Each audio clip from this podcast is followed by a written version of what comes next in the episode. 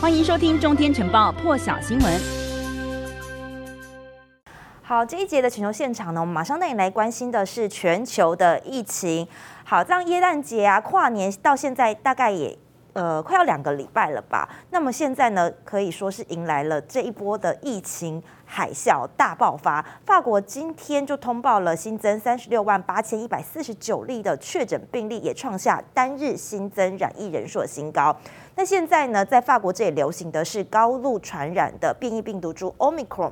就是主要流行的病毒株。那法国政府现在的对策呢，就是打算在月中的时候要发行疫苗通行证，也就是说，如果你要去餐馆用餐，或者是参加室内的活动，好比说演唱会啊、音乐会等等的，你都必须要接种疫苗。再看到美国的疫情也是大爆发哦，美国十号通报新增至少一百三十五万人确诊，好，单日新增确诊人数创下全球新高。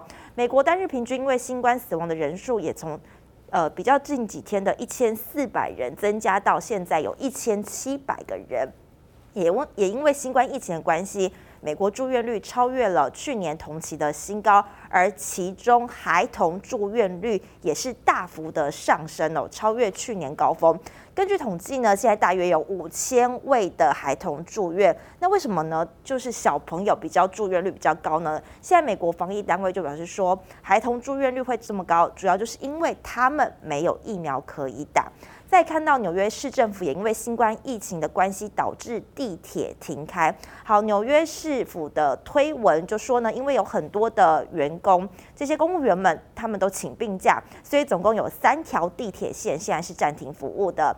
另外呢，企业打算说让员工回去办公室上班这样的计划也被打乱了。像社群媒体的脸书呃的母公司 Meta Platforms 呢，他们就延后开放办公室，并强制说。如果说员工要回去公司上班的话，都必须要打追加剂。但是呢，纽约州长霍楚呢，他就比较乐观了。他认为说，这一轮的疫情已经出现了缓和的趋势。虽然说现在的住院人数跟死亡人数都继续增加，但是检测的阳性率是在下降的，可以说是看到了希望的曙光。Just a little bit higher, lagging behind, but looks like. we might be cresting over that peak. The continuing cases are slowing down, the rate of increase is slowing down, um, but they're still high. They're still high, but we are not at the end. But I wanted to say that this is, uh, to me, a, a glimmer of hope, a glimmer of hope in a time when we desperately need that. 好，州政府的数据显示说，全州单日检测的阳性率已经连续多天下降了，像是在十号降至为百分之二十以下，这是近一个月来的首次。十号新增确诊的病例为耶诞节以来首次低于五万人。那么霍楚也说，州政府现在延长考虑这个口考虑这个延长口罩的禁令哦，之后呢会再依照疫情变化来做决定。再看到的欧洲这个国家疫情也是非常严重，就是波兰了。波兰卫生部十一号通报，过去二十四小时新增大约一万一千四百例的确诊，四百九十三死。当地的卫生部长尼奇尔基斯表示说，全国累计新冠肺炎死亡的人数已经突破十万例的。他更说，这是令人难过的一天。好，为什么波兰的死亡率会居高不下呢？其实也是主要是因为他们的疫苗接种率非常的低，而且是呢全欧盟的后段班。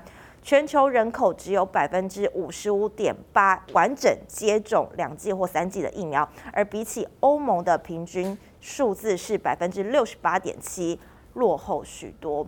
那其实现在全球都在为了 Omicron 的变异病毒株伤脑筋，不过西班牙的这一间药厂呢，却因为 Omicron 因祸得福，股价大涨百分之二十。这间药厂叫做 Pharma Mar，他们是主要做的是癌症药物。